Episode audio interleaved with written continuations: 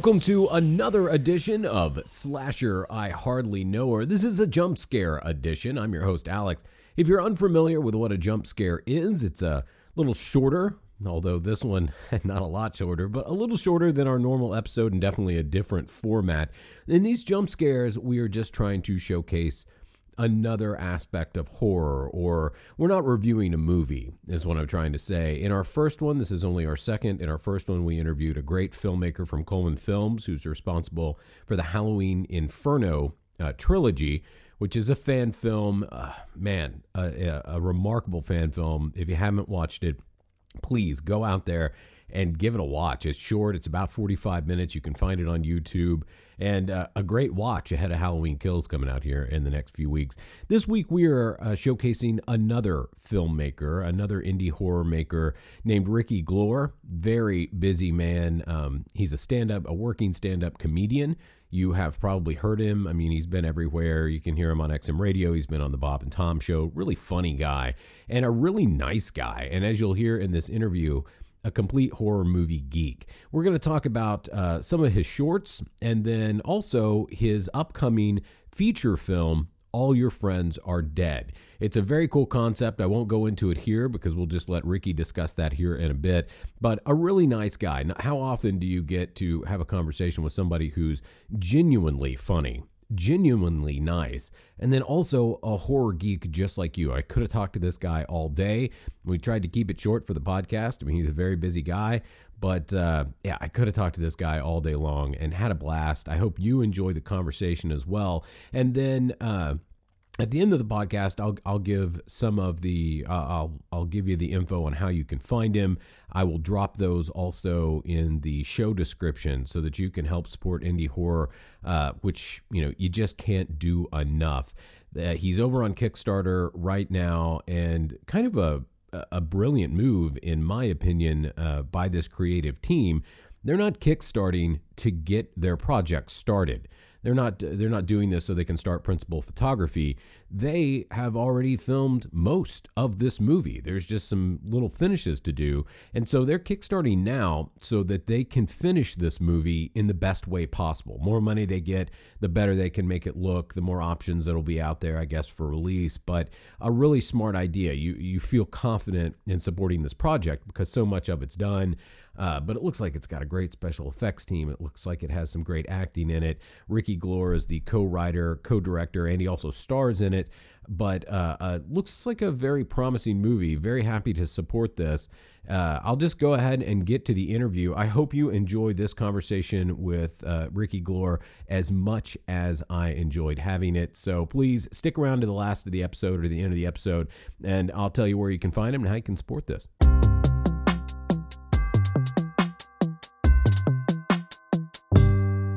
Looked you up and you're a comedian. And then I also see you are writing and directing horror. How does all that work together?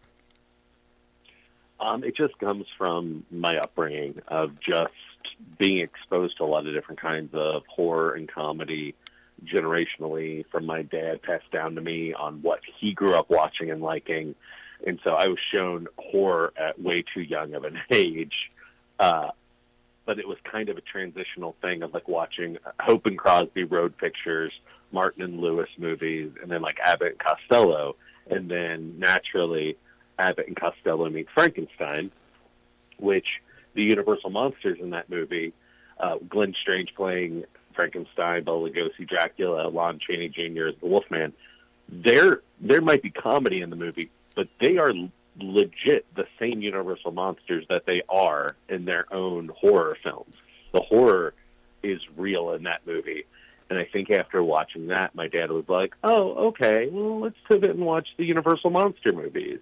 And we watched all of them the House of Frankenstein, House of Dracula, all the House movies. House Party 1, House Party 2. Um, but no, I just think horror and comedy was introduced to me then uh, a lot of the Hope and Crosby movies and Martin Lewis would put them in situations that were terrifying or horrific. And so I think at that early of an age, I saw the blend of horror and comedy. And then he also showed me one of his favorite TV shows of all time, which is The Addams Family. um, which is a great mix of the macabre and comedy. And I just think as I grew up, I really liked both of those genres, and especially mixing them because they both elicit a, a visceral reaction, whether it's a scream, uh, a gasp, or a laugh. You know, it's interesting that you were talking about comedy and horror here.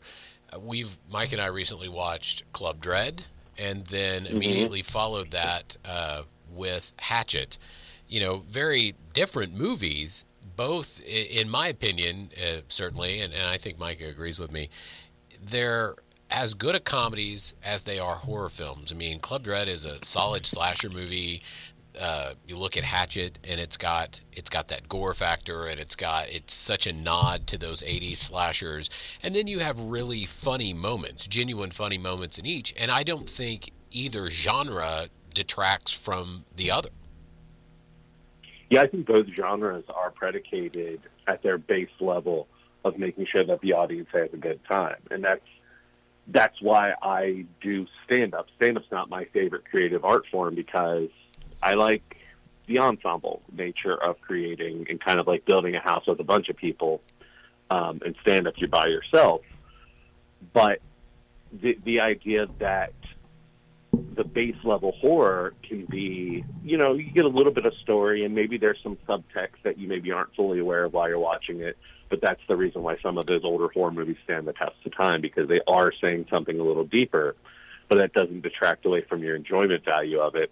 I think, weirdly enough, horror stands the test of time more than most comedies. Most comedies are time capsule movies and kind of don't age well and they don't evolve with the time or even evolve with the sensibility of you as a person.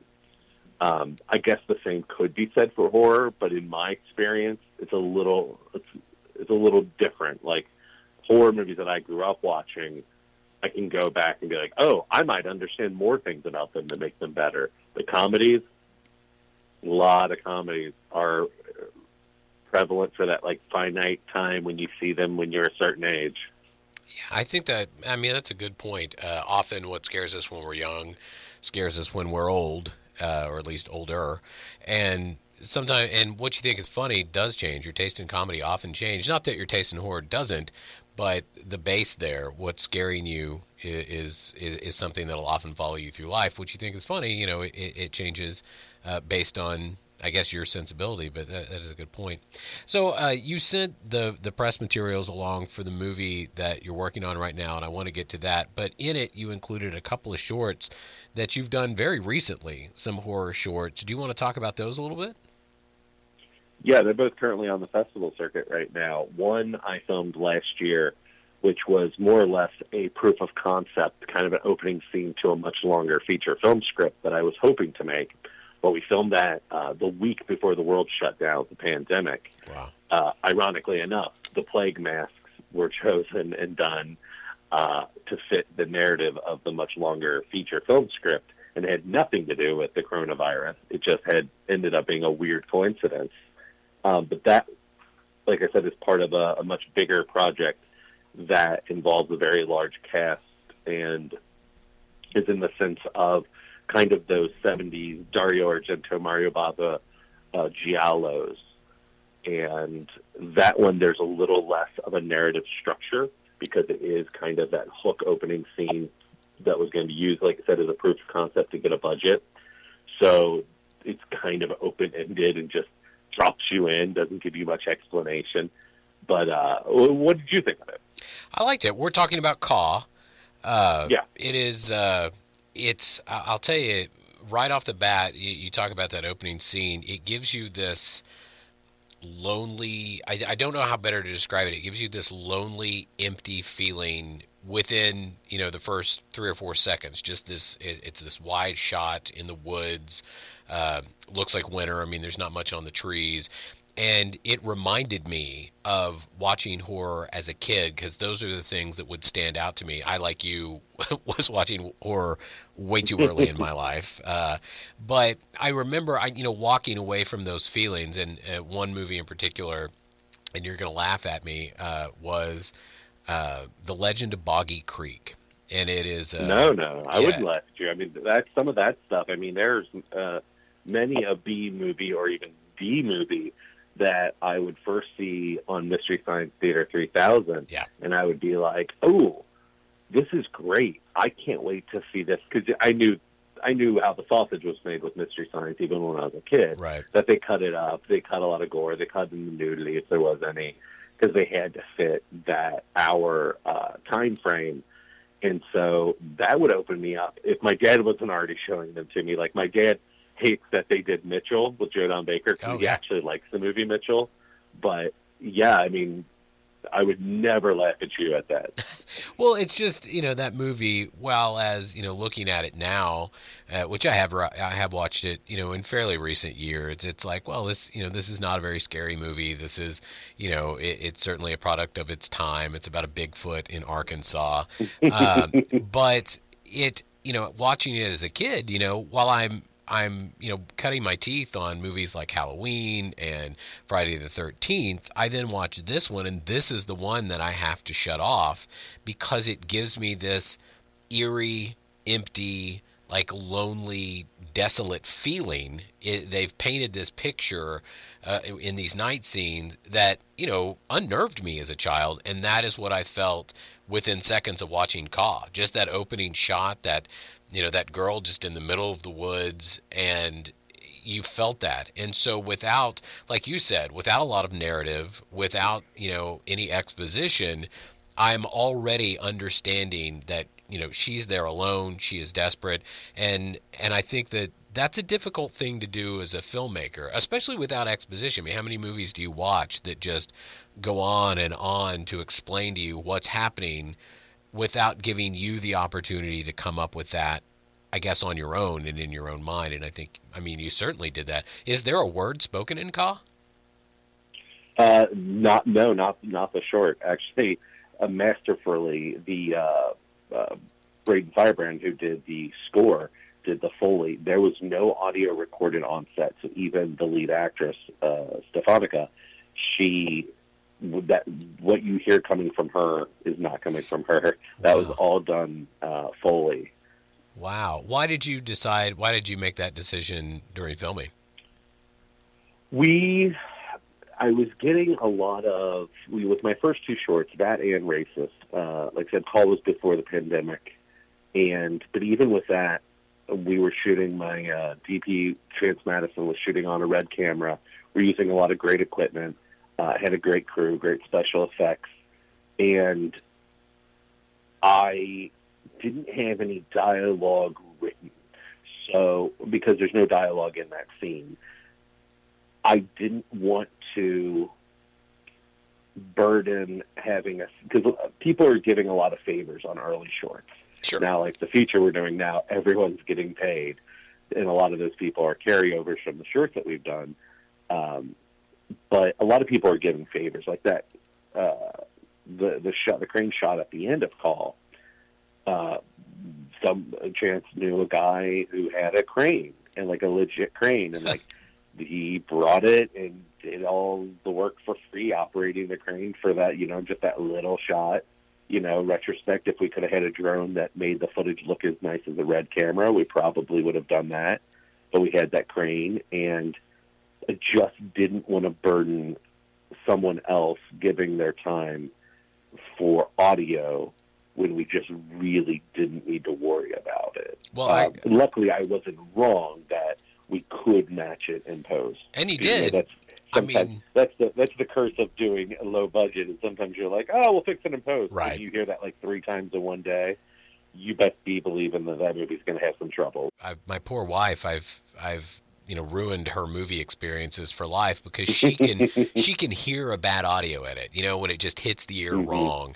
And I didn't hear any of that in Caw, so that's that's remarkable that that was all fully well done.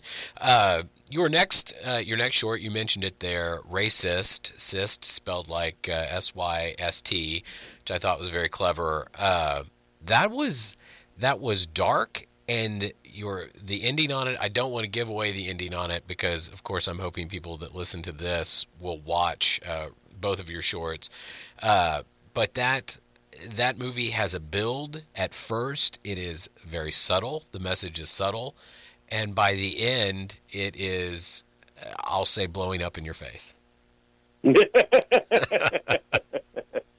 no pun intended. No pun intended. That Uh, was. I mean, what yeah. made you take go down that route? I mean, you you take, you know, racism and you couple it with a physical manifestation, basically, of ra- uh, racism. How'd you get that idea?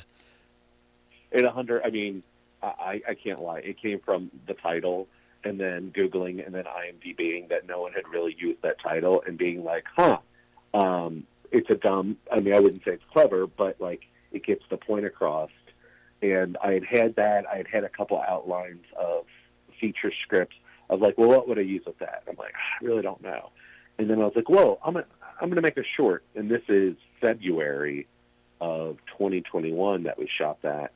And so we're people are just starting to get vaccinated. So I know we had to work with a very small crew. So I actually was the DP on that myself. Shot it with my iPhone 11 um, with help from Moondog Labs, which does equipment for smartphone shooting, like lenses and anamorphic lens. Um, and I held a a, a cage uh, that my phone sat in, so I did it all uh, handheld. I originally was going to use a gimbal. This is nerdy talk for anybody that's interested in Nope, I'm loving it, of course. smartphone filming. But I I then took that title and I was like, okay, I can't tell I can't figure out what the long story narrative would be. Is there a slice of life incident that I could kind of do the Second City methodology of of sketch writing, and so drop them drop the character in the middle of the most heightened part of kind of this experience or the story that you're telling and I would be remiss to say that if it wasn't 100% inspired by David Cronenberg and all of his work with body horror, Yeah. especially like The Brood, uh, which I think is is fantastic. Um, being a middle-aged white man and straight white man in northern Kentucky, mm, probably not necessarily my place to do an expose of racism, but I did it. The story I wanted to tell was as much of my point of view from it, which is uh, everybody has internal racism, and if you don't communicate or deal with it healthily in a healthy way, it could manifest in a horrific way that you might not want it to, whether that be an, a physical or personal altercation with someone or self harm. Um, or in this case, an actual manifestation of a cyst on the lead character's, the lead white character's body. Yeah, it uh, it is it is a sight to behold. I did not. I even looking at the title, I didn't realize it was going where it was going. So, uh, well, I'm I'm glad because uh, my brother, uh, who who assisted assisted, no pun intended, on that short, um, he's like, man, you should get rid of the title at the beginning. He's like, this just gives it away. oh, it, And I no, like, really didn't. But I want people to know that this character is having this racism. And it's not just pointed at one particular race. It is just kind of that internal racism that anybody that says they don't experience some of what the lead character goes through in that short is lying. Because societally, we, we have knee jerk racism. It's kind of like that Avenue Q song. Uh, everyone's a little bit racist. I gotta ask you. You mentioned Cronenberg. Are you uh, you watching the latest season of Slasher? On I am not, but I did just watch Possessor, oh. his son's film. Yeah, it uh the he, you know he's he stars in and is uh, clearly I oh, mean he's in Slasher? yeah he's in it Oh, I love when Cronenberg acts. I don't like Nightbreed, but I love Dr. Decker and his Oh, look and yes. his acting in that. absolutely yeah he plays you know he plays a real sob in this uh but it is probably the most I mean I've I've kept up with you know the the series slasher over the years. When I see a new season's coming out I get excited and I binge it. Uh this one's being released on Shudder week to week and it is uh it is body horror at its finest. It is it, And it is rough. That might swing me because I don't have Shudder, and the only reason is between me and my dad, our expansive horror movie library Yeah. of physical media is never going to to lessen because that's just one physical media I won't get rid of. Yeah. Because I can't chance it that not enough streaming channels would have it or have it when I want it. Um, in Shudder, I know there are good things like Slasher, like Creep Show, and Joe Bob Briggs Last Drive-In, and now it's going to be El- the Elvira special. Yeah. I just I can't make that extra charge in my life when I'm so busy and I have this library that I have access to. Joe Bob really put me over over the fence there. I mean, initially I'd always wanted Shudder, and I thought, oh, you know, one of these days. But like you, I've I've got a massive collection of horror. Uh, I am very busy. It's like, you know, what am I ever going to want to see that I don't already own or can't, you know, get pretty quick? But Joe Bob was the thing that tipped the scales for me. I mean, when he was doing the, I I just I, I don't remember exactly which episode it was that I heard he was he was doing or he had done, and it was like, well, that's it.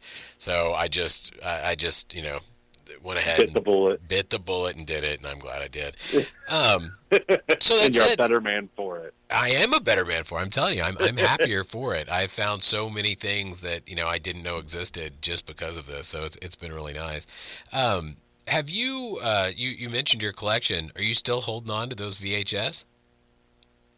You know, and it's crazy. My dad has uh, all of my old VHS and all of his old VHS in the basement of uh, my parents' house, and it looks like a video store. Does it? And seeing the resurgence Yes, of people buying it like it's vinyl, yes. Vinyl you can at least listen to. Yeah. Like, look, I, I have a weird duality. I have a um, Josh Olson who does uh, movies that made me with Joe Dante. He brought up uh, he's brought up a couple times that he wishes on Blu-rays that are super clean of movies that he had seen on TV or VHS versions of. He wishes there was an option that you could watch the movie looking like that. yes, And I I tend to agree in some cases, like Nightmare on Elm Street three. yes. I grew up on that VHS, and so that song replacement where it wasn't Dokken's into the fire yes. and the opening scene, that's what I grew up on. That's what I knew. So like now when I watch it and it's super cleaned up on the Blu-rays and the song Into the Fire is playing, I'm like, man, you know what? I didn't see this in theaters, so I didn't. And most people saw it maybe once or twice in theaters. Their familiarity is the televised version or the VHS, and so like I, it always takes me like a knocks me off kilter just a little bit. I'm like, oh yeah, that's right. It's not that weird like sax that like it's Dokken's into the fire. And so, so unlike vinyl, who is watching the VHS tapes that is being like sold like hotcakes right now? Is it just for the box? Which I love box art. I, I- think there should be a museum of, of, of video VHS boxes. I can't talk for everybody, obviously. I do still have a VHS player. I just don't. Uh, it is not hooked up. It just never got thrown away. I'm sure it still works. Why wouldn't it? But that is the problem with VHS. You don't know that they work, and they do degrade over time. But I, you know, so yes, I'm one of those people. When I've been going through a store and I, I look down, I see VHS on horror. Ten years ago, I'm rolling my eyes, and now I'm snatching it up like it's gold. And I still haven't watched any of them. cheaper, So it's cheaper than buying a lot of those movie posters, and it takes up less space. that's true, but uh, they're getting up there in prices. That's what I what I've noticed in, in collecting these, trying to collect these horror VHS uh, tapes, is that you go to a store that has them and you see you know you see Jurassic Park and you see lots of Disney movies. What I think is horror fans just held on to them. You so rarely see the horror ones that horror fans just didn't let go of their VHS. And I got to say, I, I didn't either. I, like you, held on to all of mine. I'm not trying to re rebuy what I you know threw away. I'm just trying to you know buy things I never had. Yeah, and I, I think if I if I could venture a guess on why it is uh, so such a hot commodity right now, is like myself, as I've lamented on many other podcasts, uh, that feeling of going to the video store. Yes. I mean, Bill Hader's talked about this. Going to the expansive horror section in your mom and pop, where they would have all different size boxes of VHSs, and if it was a bigger box and it had really cool cover art, it probably was going to be much crappier of a film but but like I remember walking through and physically holding that physical media and looking at that box art and reading the back and memorizing the write up on the back and looking at the stars' names and going, Oh, this is made Beastmaster is directed by Don Coscarelli. Oh, this Phantasm 1 and 2, they have really cool boxes, also Don Coscarelli, so maybe I should pick this out. And so I think we're at that generation now, almost like vinyl buyers, who who just want to have that experience again. I think this is a lot of people in our like my age and like maybe five to ten years older. It's our midlife crisis of buying a sports car. Yeah, it's a little cheaper too, so that's good. Yes. well, let's get to really the point of this interview, you know, what what I contacted you for. Uh, you're working on a movie right now called All Your Friends Are Dead, which, by the way, I love the title. But when you, you. when you really grabbed me this morning was I came across a, a tweet for you for your fundraising for this, and I'm going to quote you here. You say, "What if the Breakfast Club grew up to be the Big Chill and went camping in a Friday the 13th movie?" Then you'd have all your friends are dead. Uh, that's that ticked a lot of boxes and immediately, you know, grabbed my attention. So tell us a little bit about this. Yeah, I'm so happy that you are enough of a cinephile to get all three of those references. when we were first putting together the uh, the press release, that's what I had written for you know the the byline, the tagline at the top, to really hook people in and I was telling uh, people like, "Well, give me one line. How would you describe the movie?" And I said, "Breakfast Club meets uh, becomes Big Chill, goes camping Friday Thirteenth movie." And they'd be like, "Okay, I understand Breakfast Club. I don't know what Big Chill is, and I yeah, I know what a Friday Thirteenth movie is." I'd be like, "Oh, really?" I was like, "Okay," and but I was sending that out. I was like, I like, "Man, is that too much of a cinephile?" Like, even if you haven't seen the Big Chill, I would have thought you'd know what it is, but maybe it's just too far removed. And then one of the first websites that picked us up, which is a British uh, horror website, did something that most don't, which I really appreciate. They didn't just run the press release. You know, a lot of websites and stuff, they'll just copy and paste, plaster Sure. it up there, uh, which is fine because that's all you all you want is just the the eyes on it. But what they did was they rewrote that byline and put it in the body of the the text, and their byline was what happens when the teenage slasher movie grows up? and I was Yeah. like, oh, that is much more palpable. Like everyone understands that. Not that you should always pander or, or like you should never like punch down. You should always play that your audience is as intelligent or smarter than you. But I was like, okay, that that's what uh, this really needs to be in the press release. But I am ultra glad that you that reading that hooked you in because that's that's what this movie is. It all started with it being uh, semi autobiographical about myself, where uh, I played sports, I did chorus, um, and uh, was a theater kid, but hadn't done a lot of theater because of the sports took up a majority of my time. Played football, playing baseball, wrestling, and then I got hurt my junior year. Last game of the football season, um, I ripped everything in my knee, in my left knee, and had to get two surgeries. Was in a wheelchair for six months, and was told by the doctor, uh, the surgeon, if you if you don't want to ever uh, be handicapped in that leg, he's like, you can't play sports anymore. If you want to, oh, if you want to keep being able to use that leg, you can't do contact sports. Wow. And so I made the decision because I was already inundated in entertainment and theatrics and having a love for it. Like I said, I was in chorus since middle school. Um, I was like, okay, well, now I have time to audition and see if I can do theater, if I can do comedy, uh, and other stuff that I like.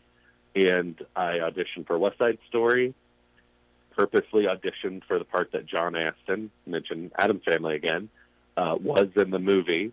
He's a comic relief in the high school dance scene and got it. And from then on, I was in every play for the next year. And this movie, All Your Friends Are Dead, its lead character's name's Matt Wilby, which I also play. Um, not because I necessarily wanted to, just because we're super low budget and to have a lead that you can rely on to film, you know, pick up the camera and go steal a shot or film this here or there. We were like, well, who would that be? And it's like, well, I guess it's me. And since this is kind of about me or a bizarro universe version of me, it'll be me. Um, because of my injury in high school, I did gain a lot of weight that I haven't lost. Um, and you know, I have a beard, and I'm my trajectory wasn't sports or whatever. You know, a lot of people they play sports in high school and they become king shit of Turd Mountain for that finite amount of time. Uh, our story is well, what if I hadn't gotten hurt in high school? What if I got hurt in college and I had gotten a wrestling scholarship, which I probably would have gotten?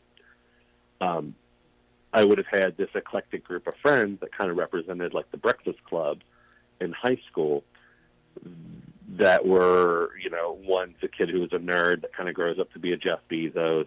One's the Claire, you know, Molly Ringwald, who cheerleader who grows up to be like a divorcee, single mom with two kids, and then my character is basically Emilio Estevez, Andy, but uh, who becomes a depressive alcoholic and never kind of gets traction in life. And that's where we pick up with All Your Friends Are Dead is this lead character who takes way too many pain pills for his knee, drinks constantly, has lost touch with this strange group of friends, and just gets to the point after a series of days that keep on snowballing where he comes to the drastic decision that his best years are behind him and he's going to end his life. And before doing that, he writes an email to his friends, which are called the Pack because the school mascot was a wolf and they're called the Pack of Wolves. So to his pseudo breakfast club, he lets them know he's like, um, I have nothing to live for. Uh, wish we would have stayed in touch, but we didn't. My fault as much as yours. I'm going to kill myself. I'm going to do it at the campgrounds where we last hung out all together the summer uh, after graduation. And he goes to the campground to, to kill himself, and unbeknownst to him, his friends have shown up, and they kind of give him an intervention, try to talk him into realizing that his life is worth living. While that is going on, little do they know, a escaped mass killer is in the woods ready to pick them off all one by one, making the lead character really have to confront does he want to die or does he want to live? If he wants to live, he's going to have to actually make an active decision to not get killed by this mass killer. What a solid pitch for a movie. I mean, there's uh, there's a lot there. I mean, it's I mean, it's not just a slasher flick. It's not just a, a I don't know what the end point of a coming of age film is. Is it just the age? It's an age film. I, I, don't know, but uh, I mean, there's a, there's a lot going on there. That's it, it's there's a lot of introspection and and I think that's you know looking at uh, you know I went over to your Kickstarter page and looked at you know what you were asking for and kind of how you're explaining the movie and the clips from the movie and you know, I think that's apparent right from the start.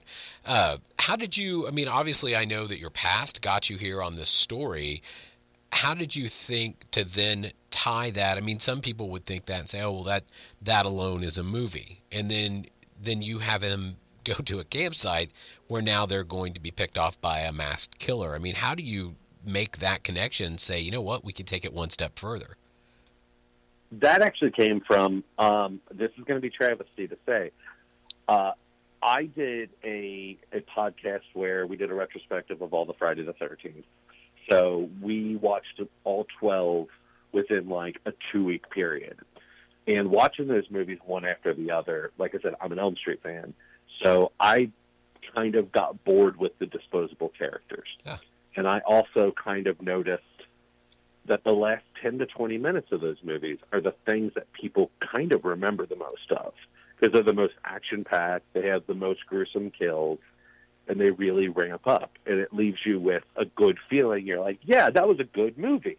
And it's like, was it? Or was the last 15 to 20 minutes cool? That's my opinion, of course.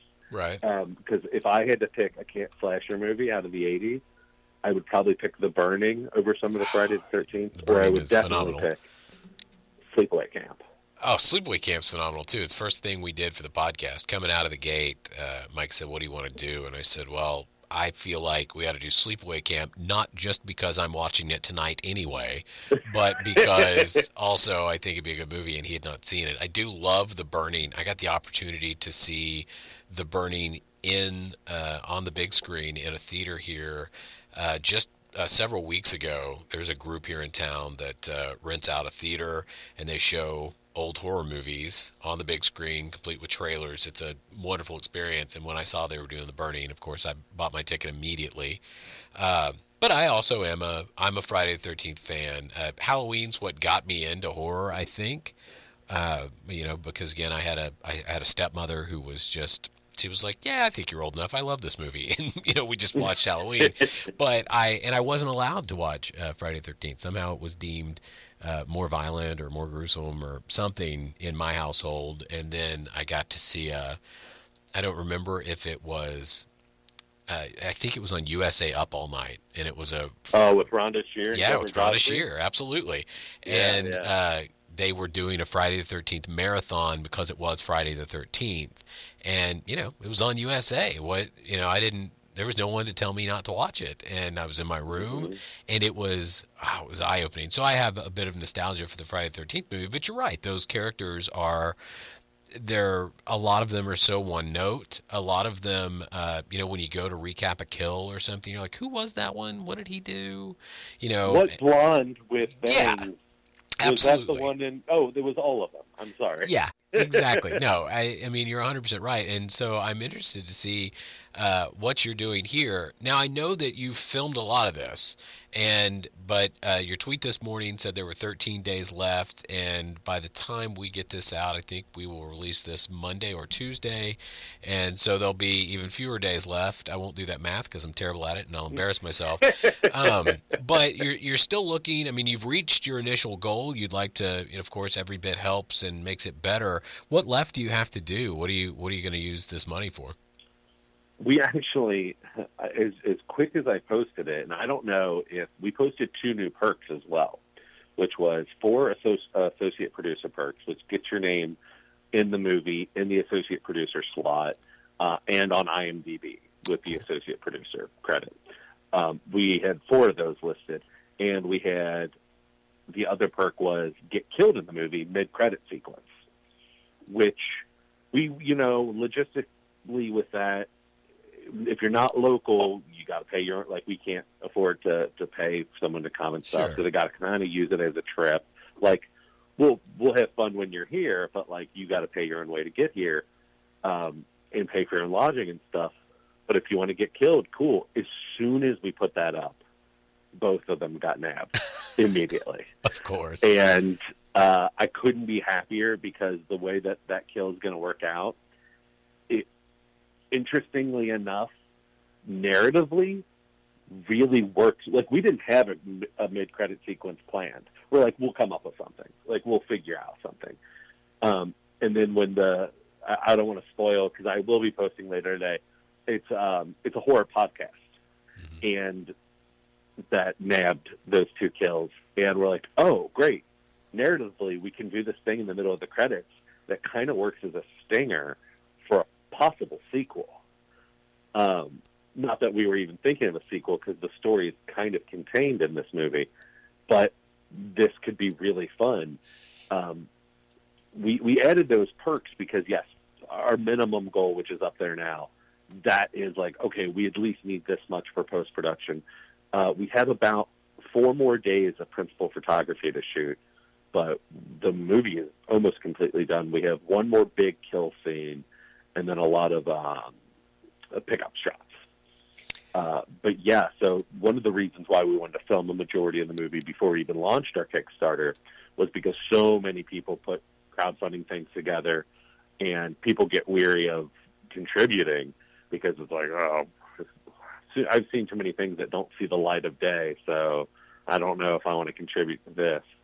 With ours, it is now funded for the minimum. We're getting closer to more what we want, closer to eight thousand, and the the perk that still has I think fifty eight left is the Blu-ray, and that's a limited numbered Blu-ray that will come out by October 2022.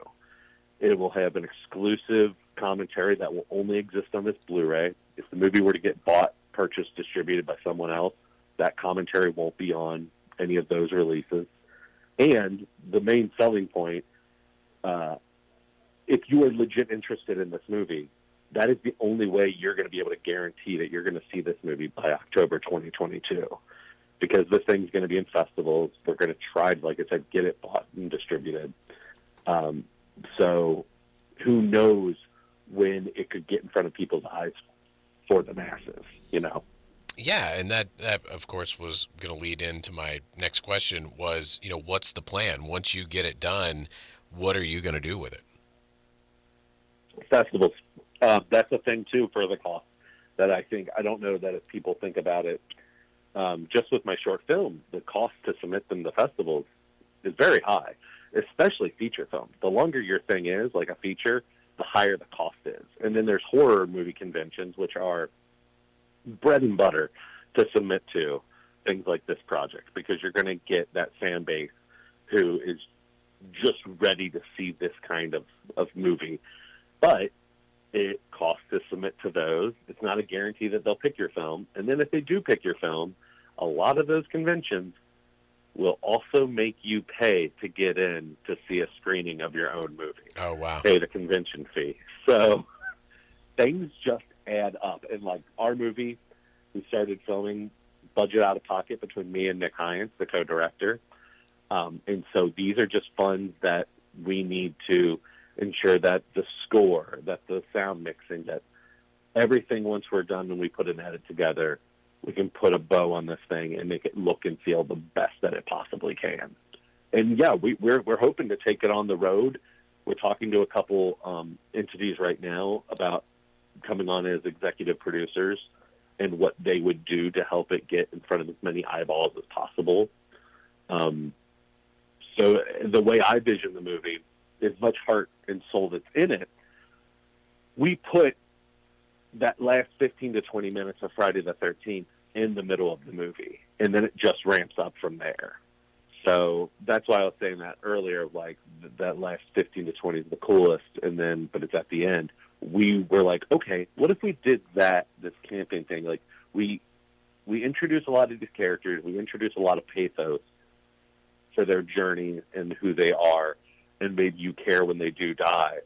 But we're going to put all of that about minute 35, 40, and then you're going to be watching it and you'll be like, all right, I know this movie's called All Your Friends Are Dead, but this is happening way too soon. Is this movie close to over? And you'll press pause and you'll be like, no, I still have another 45 minutes.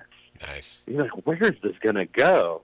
And that's what I cannot wait to see with an audience. Is it doesn't make a bonkers turn where it's like, no, this don't make no sense. But where it does go, I think people are going to be like, oh, oh shit. And we're getting more kills. It's just not that kind of uh, firecracker that happens at the end of Friday the 13th or any of those other movies. It happens in the middle, and then the fireworks show just keeps on building and building and building. Your Kickstarter page uh, has a lot of information. I mean, as well as those perks, and of course, at the end of the podcast, uh, I'll record uh, you know a little out that tells everybody where they can find everything about you.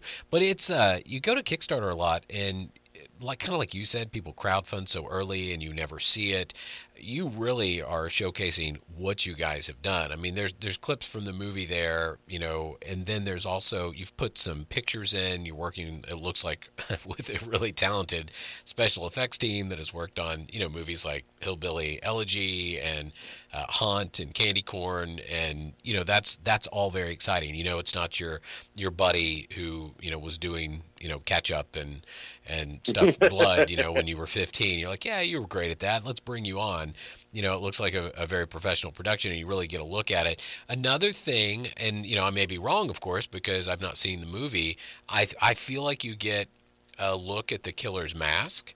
I mean, I, am definitely mm-hmm. seeing somebody here in a mask, and it's a question I have asked every filmmaker that I've ever interviewed about how on earth do you pick and settle on a mask? I think it would be the most maddening thing. It would be I would worry so hard that it, you know and second guess my choice. I, I can't imagine when John Carpenter said, "Yeah, absolutely, the Captain Kirk mask is the way to go. Let's go with William Shatner and spray paint it. Uh, and and Well, did that you know that he, pre- him and Debra Hill presented the crew with two different masks? yes, yes, oh yes, I, I've known One the was story. the clown mask, which would, again, narratively would have made more sense. Absolutely. Michael, as a kid, was Yep. dressed up as a clown. Why not have him wear a rubber clown mask when he's an adult? Yeah, it, it makes absolute perfect, and so that's the thing. I mean, until my movie was a you know smash success like Halloween, I would be second guessing that. Should we have done a clown? Should we have done a clown? And then you Mhm. see, you know, you look at you know newer movies. I mean, the the hockey mask since three has been so iconic. Even Sackhead Jason is iconic in its own way, and and you look at you know when somebody takes on Mhm. that challenge of I'm going to have a mass killer. How do you go about selecting the mask? So how did you do it? This isn't me poo pooing on Friday the Thirteenth again, even though uh, I feel there. I love Victor Miller, and I love Victor Miller's original script, and he'll be the first to say that it was his Reverse Psycho, um, and that it's it's a movie that's a whodunit, but you can't guess who the killer is at the end, so it's kind of a cheat Yeah, because Mrs. Voorhees is never mentioned. correct. and that atrocity is never mentioned. Um, but in two, Baghead Jason, who I love, uh, if anybody wants to listen, not that I'm, you know, giving shout outs to other podcasts, listen to those podcasts, but then check out Force Five that I was on, and we did uh, top masks, and I give a much longer, longer winded explanation than I'm going to give now. But I went through the history of baghead masks in horror movies. Man, the Friday 13th series, especially those early ones, they ripped off everything they could, Yeah, up to Bava's Bay of Blood, to a lot of those kills that happen in 1, 2, and 3, down to Baghead Jason Mask, which is the town that dreaded sundown that's true. That is and true. a couple uh, yeah, and a couple of others that actually came before that.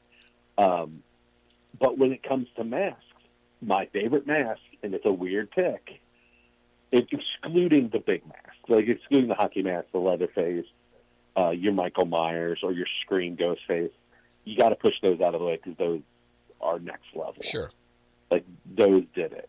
Um, but I pick, and it's not. I don't pick it for the hipster reason, but um, Blood on Black Lace or Blood and Black Lace, Mario Bava, where it's he kind of it looks like the character looks like Rorschach, but except in a black fedora, black trench coat, black gloves because it's giallo, and a peach-colored faceless kind of like stocking over his face but it's not stocking. You can't see anything underneath it. You can just see protrusions of a nose and a chin. Um, that's my favorite. But how we came across it, or how I came across it, was the killer uh, that you see in the pictures wearing the mask is an escaped mental patient from a nearby hospital, and he's wearing the scrubs of one of the nurses that he killed on his way out hmm and he's wearing the mask that is very archaic. It's actually a sensory deprivation mask that was used many moons ago. Definitely not approved now. And it's kind of a, like a straight jacket for your face. It looks like uh, that dinosaur in Jurassic Park where it spits the acid, Yes. but what it actually is, is if you fold that over, it zips up and is white over that brown Wow. leather. And then there's straps that come around and deprive you from being able to see, speak, or hear. Wow. So this is, and this was a real mask that was used. Yeah, yes, yes. But again, it's very archaic. Wow. I, And what it's used for now is bondage and kink play. ah, okay. And horror movies. Um, yeah, I mean, What it's. It, I said, and also horror movies, bondage, and and then, of course horror movie killers uh, now becoming more popular with them. It looks like just since this morning, uh, you've you've funded more than a thousand dollars since this morning. Uh, when I Mhm. looked, it looked like you were at uh, a little over five thousand, which was the goal. Uh, now it looks like you're you, you've got more than six thousand. So people are responding to this, which I, I mean, I don't. I don't have any hard time. There's no hard time here imagining why, because it's not just a group of teenagers go out in the woods and they start getting picked off. You know, to me that's already appealing, but I do I want to fund that? No, because I've seen it and I know it's going to get made again. but this, the what you're doing, I think is is such a smart concept. I think people are responding to that. I hope they continue to do it because I'm excited about this project. And now you've got me worried I won't be able to see it unless I buy a Blu-ray. Hey, it's it's a good pitch. but no, but like, look, you got to understand too. Anybody listening, or even you yourself, I am a, I am a fan, right? So I love those steel books. I love those expansive. Even so, my first like nerdy, uh, overblown special features movie was the original Nightmare on Elm Street when they released it as a rare two tape uh, edition. Sure. Where the second tape had all the like you couldn't scroll through because it was VHS, so you had to either fast forward or just watch through it. Which in my house you didn't fast forward because that ruined. You couldn't watch and fast forward because that would stretch the tape. Right. Uh, it would ruin the image, and that had the deleted scene of, and just like a time code at the bottom, wasn't made to look nice. Yep. The deleted scene of Marge Thompson telling Nancy that's an extended part of her in the boiler room where she drops all the exposition of Freddy, and she says, uh, "Even you had a sibling that Fred Krueger killed." And so, like that's that's omitted from the movie, and so like I got off on knowing that stuff, seeing they tried Johnny Depp actually coming out of the bed after the Geyser blood happened. Yeah. He looked ridiculous. He looked like he was stained in Kool Aid. Yeah. So they cut that. Um, so like at a very young age, I'm talking like seven years old, eight years old. I had that, so I know what it's like to love the genre and love the property, and kind of sometimes see how the sausage gets made and get that extra, just that extra bit of something that you're already enjoying because people who tend to like horror also really like the behind the scenes and the machinations Oh, yes. and the thoughts that go into it. And so if you get that Blu-ray, I guarantee you the commentary is going to be worth it. Uh, there might be more than one commentary actually. Uh, there's going to be a bunch of behind the scenes. The special features are going to be worth it. And when you get the Blu-ray, you get your name in the credits.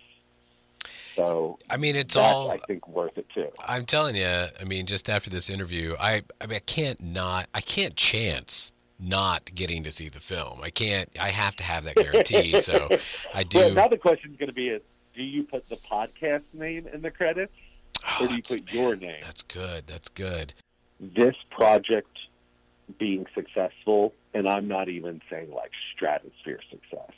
I'm saying successful enough. Our primary goal is to entertain. Successful enough that it allows us to make another film a little easier, make it look a little better, a little easier on us to continue to entertain in the horror genre because this isn't the last thing that I have to say in the horror genre. This is, if someone would ask me, if you want to make a Friday the 13th movie, if you want to make a camp slasher movie, what would you do? I'd say, well, like you said, I've, I've seen the teenagers. Let me see the middle aged uh, people who have different fears. Let me see what it's like with them in the movie. This is the one I would make. And so, if this does well enough to afford us to make another another movie, I I, I want people to support indie horror. So then, me personally, selfishly, can then continue to go. Okay, here's my knowledge of horror. Here's what I want to do with a movie about succubi. You know, what do I want to do with, you know, I'm not going to say that every movie is going to be my take on like zombies or vampires or whatever, but I've got more to say in the horror genre. And I, I think, uh, I think indie films should be supported as much as possible, especially indie horror.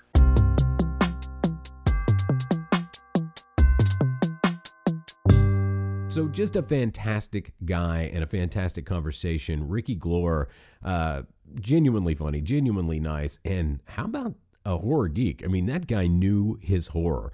And that makes you feel good when a guy like that is at the helm of something you're about to watch. It makes you feel good. It makes you feel confident that it's going to have those aspects that you love to see in horror. Um, I, like I said, supporting indie horror is something here at Slasher I hardly know her that we love to do. You just Ricky said it best. You just can't do it enough because I mean, how often do you have that that conversation with a horror movie fan who who doesn't like what Hollywood Hollywood is doing with horror. Well, that's why I love fan films so much. That's why I love indie horror because uh, these are fans of the genre going out there and making the thing that they're fans of that that excites me, and I you can't support them enough. So uh, I think the Blu-ray uh, we did go support it. I think it said it's uh, delivering next October, October 2022. So we do have a ways to go before we actually lay eyes on this. But I am a sucker for a commentary track, and I love to support indie horror, as I said. So we snatched it right up uh, for the show because uh, very proud to support these guys. Uh, looks like looks like this is a, a very cool concept for a movie that I can get my head around and will really enjoy, you know, popping in the Blu-ray player and just sitting back and enjoying it, and then enjoying the comment, uh, the commentary because I do uh, love to see how the sausage is made on these films. So if you if you would, I think uh, when this podcast comes out, it will be uh, Tuesday the 21st. I think there'll be about nine more days that you can uh, support these guys over on Kickstarter. And I'm going to drop a link to their Kickstarter page uh, in the show description here. So uh, when you when you get done listening to this, please just roll over, hit that, and go support them. You don't have to buy the DVD. You can support them at any level. And there are some really cool perks in there. Unfortunately, the perk to actually be killed in the movie, I think they offered two of those. And as you heard, Ricky said that, boy, they were just snatched right up. And I think I, I probably would have snatched that one up had I had the opportunity. But very happy to uh, support these guys in any way I can. I hope you will do the same. A very special thank you to Ricky Glore. Uh, we did talk about maybe having him come on the podcast at some point in the future. I really do look forward to that opportunity. I, I think that would just be a blast. So uh, please look in the link, go support them. Thank you for listening. And we got a whole new episode coming out in one week from today where we are looking at The Blob. 1988's The Blob. See you guys.